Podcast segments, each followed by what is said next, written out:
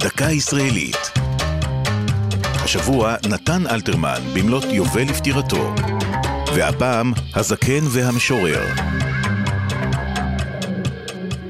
ביום הולדתו החמישים קיבל נתן אלתרמן מכתב ובו ברכה ייחודית. אני רואה אחד מגילויי גדולתך הסיפורית והשירית, שאתה נזקק דווקא לענייני דיומה, ואתה מצליח לתת להם ביטוי מוצק, כאשר לא עשה אף אחד ממשוררינו.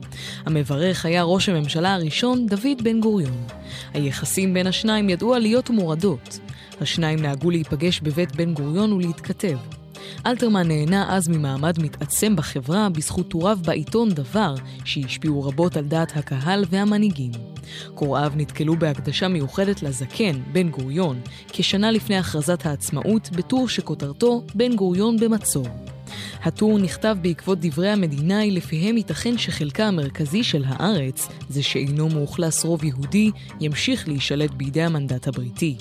בזמן שהעיתונות הרבתה לבקרו, בחר אלתרמן בקולו הדמיוני של בן גוריון הפונה לציבור בכותבו, אבל די, רעמים אל תרעימו, ילד טוב אשתדל להיות, לא אביע דעות פרטיות. בטור אחר, שנים מאוחר יותר, תמך בהישארותו של הזקן בתפקיד ראש הממשלה.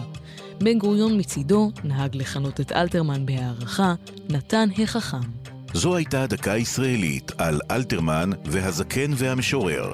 כתב ים גת, ייעוץ הדוקטור מרדכי נאור, הגישה עמלי חביב פרגון.